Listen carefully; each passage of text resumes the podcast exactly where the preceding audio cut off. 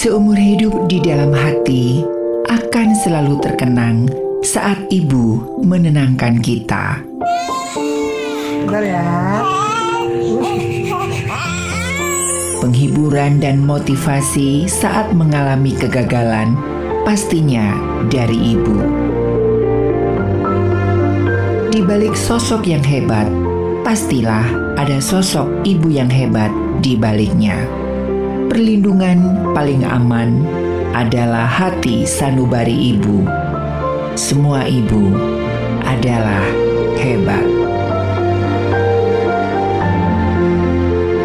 Salah satunya adalah Ennel Mary, ibunda Hans Christian Andersen, sang sumber inspirasi.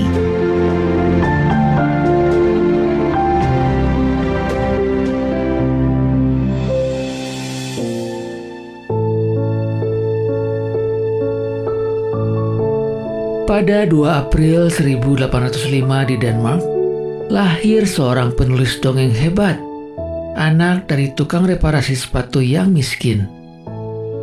Ayahnya sangat menyukai sastra, sedangkan ibunya sangat mencintai Tuhan.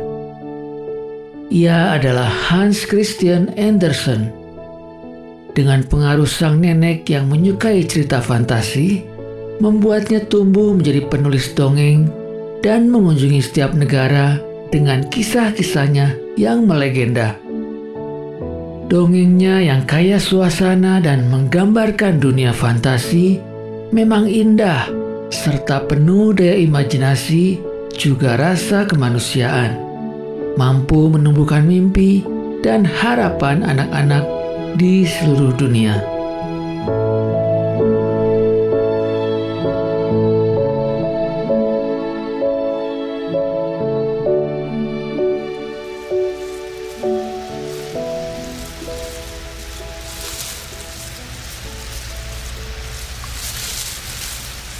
Hai, kerja yang benar. Jangan sampai gandum-gandum itu berceceran. Awas ya, kalau sampai berceceran, uang gaji kalian akan dipotong. Mengerti?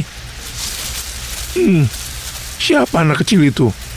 Berani-beraninya memungut gandum di ladangku. Hai, suruh dia pergi, atau kupukul dengan tongkatku ini. Tuan, ibu dan nenek pernah menceritakan kisah Injil tentang gandum kepadaku. Tuhan itu ada dan melihat.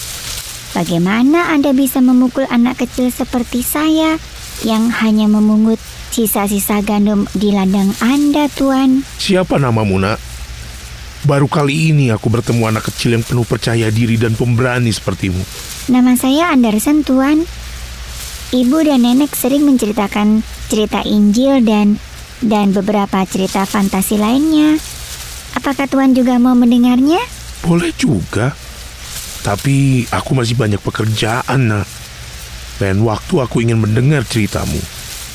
Oh iya, maafkan aku ya, sudah berlaku kasar padamu. Kamu memang anak yang istimewa. Siapa pun pasti akan jatuh hati kepadamu, nak. Tak terkecuali aku, si tuan tanah yang kata orang cukup kejam. Hmm, apakah saya boleh bermain di ladang Tuan? Kamu bisa main kapan pun. Tapi ingat, jangan sampai mengganggu para pekerja ya. Baik, Tuan. Terima kasih. Kenapa kamu tidak main dengan teman-teman sebayamu, Anderson? Saya tidak mau, Tuan.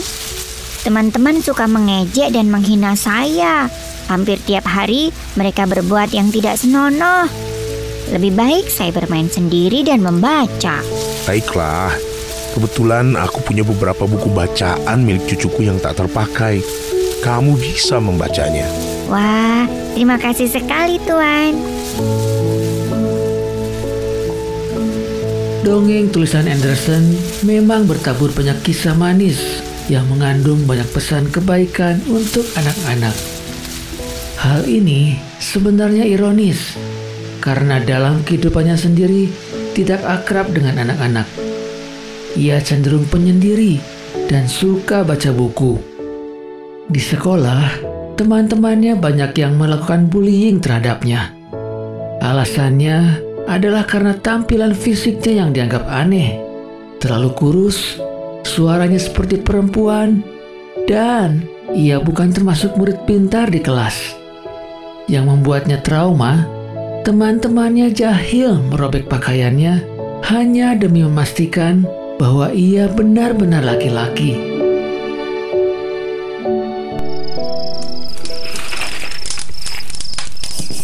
Anderson, kamu sedang apa, Nak? Aku sedang menulis sebuah cerita untuk tuan tanah yang baik hati, Ibu. Tuan tanah yang baik hati.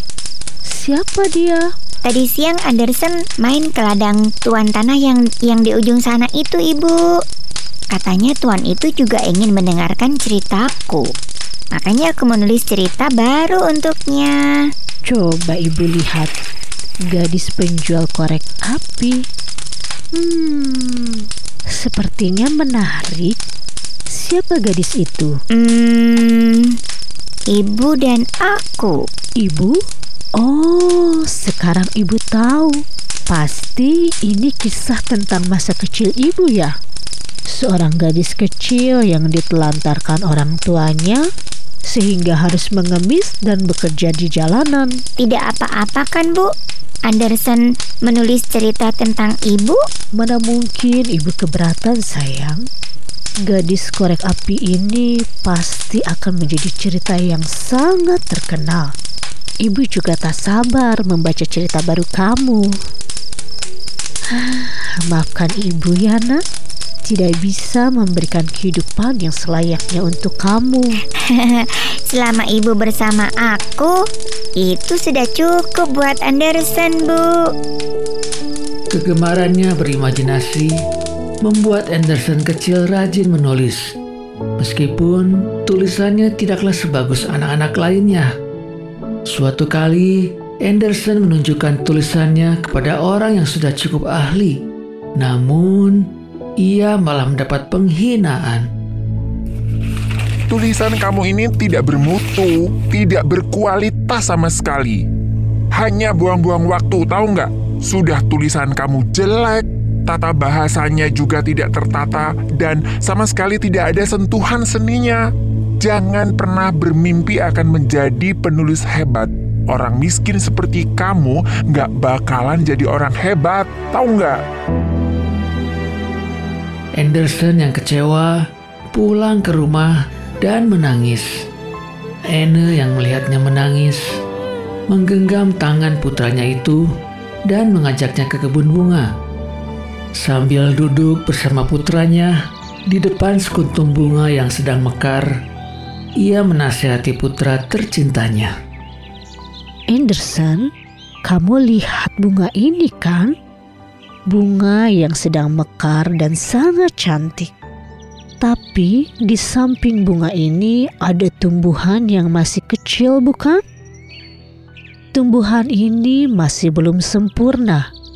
Coba lihat betapa hijau daunnya dan masih sangat muda.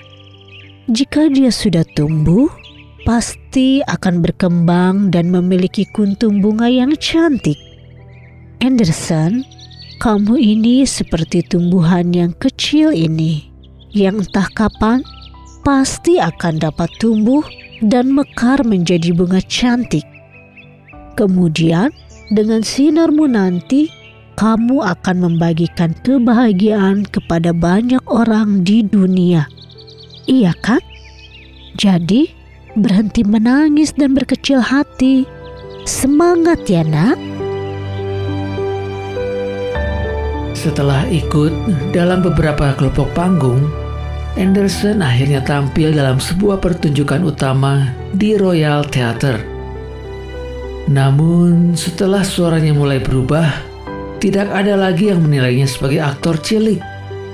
Sehingga ia memutuskan berhenti sementara dari dunia hiburan. Anderson kemudian menulis beberapa naskah drama untuk pertunjukan teater. Tetapi Semuanya ditolak. Anderson, Anderson, sudah berapa kali aku bilang tulisan kamu ini sangat jelek. Coba perhatikan ya. Kamu saja tidak tahu cara mengeja dan merangkai kalimat dengan baik. Masih bermimpi menjadi penulis terkenal. Hah, Mustahil. Tapi Tuan, kali ini beda. Tolong beri saya kesempatan Tuan. Atau setidaknya Tuan membaca naskah karya saya Tuan. Bagaimana mungkin aku membaca tulisan sampah seperti ini, Anderson? Hanya buang-buang waktu saja. Pergi sana. Saya memang penulis yang payah. Bagaimana mungkin aku akan menjadi penulis yang hebat seperti kata ibu? Kamu masih ingat kata-kata ibu kan, Anderson? Iya, Anderson percaya, Bu. Tapi semua orang tidak percaya. Ibu lihat sendiri kan bagaimana semua orang mencemooh dan mempermalukan aku. Dengar, Nak. Kamu pasti akan menjadi penulis hebat. Jangan pernah berputus asa dan tetap semangat. Sampai kapan pun, kamu harus terus menulis. Yang bisa menentukan masa depan kamu adalah dirimu sendiri, bukan orang lain. Seandainya aku dilahirkan di keluarga yang kaya, mungkin aku tidak akan mengalami kesulitan seperti ini, Bu. Anderson, kesuksesan seseorang tidak ditentukan di mana dia dilahirkan. Ingat, apa yang sudah nenek dan ibu ajarkan lewat cerita Injil dan kisah-kisah yang lain kan? Tidak peduli seberapa kali kamu gagal. Ibu mohon, jangan berhenti ya nak. Kenapa ibu begitu percaya kalau aku akan menjadi penulis hebat? Karena kamu adalah anak ibu. Teruslah menulis. Jika kamu mampu melewati berbagai rintangan yang menghadang dan terus bertahan, kamu pasti akan berjaya. Berkat semangat dari sang ibu, Anderson terus berkarya. Setelah puluhan tahun berlalu pun, ia masih mendapatkan ejekan dari teman-temannya, editor koran, dan tempat pertunjukan. Namun, perkataan ibunya selalu membuatnya bangkit dan terus berkarya. Hingga detik terakhir, ibunya selalu memberi semangat dan nafas bagi Anderson. Hingga suatu saat, dunia mengakui keindahan karya-karya Anderson, dan ia menjadi penulis dunia yang menggembirakan anak-anak di seluruh dunia. Sejak tahun 1827, Anderson telah dikenal di seluruh Eropa berkat karya-karyanya, seperti puisi, naskah drama, novel, autobiografi, dan cerita pendek. Di antara karya-karya yang pernah dibuatnya, 168 dongengnya lah yang paling berhasil mengangkat namanya dan mengokohkan dirinya sebagai salah satu sastrawan paling berpengaruh dalam sejarah. Ratusan dongeng itu dibuat oleh Anderson antara tahun 1835 hingga 1872. Dongeng-dongeng populer karya Anderson di antaranya adalah Gadis Korek Api, Ratu Salju, Baju Baru Sang Kaisar, Sepatu Merah, The Nightingale, Putri dan Kacang Polong, Tambelina, The Tinderbox, Anak Itik yang Buruk Rupa, dan Little Mermaid. Hingga kini, karya-karya Anderson masih terus diproduksi di seluruh dunia, baik dalam bentuk film, animasi, buku cerita, atau kisah drama.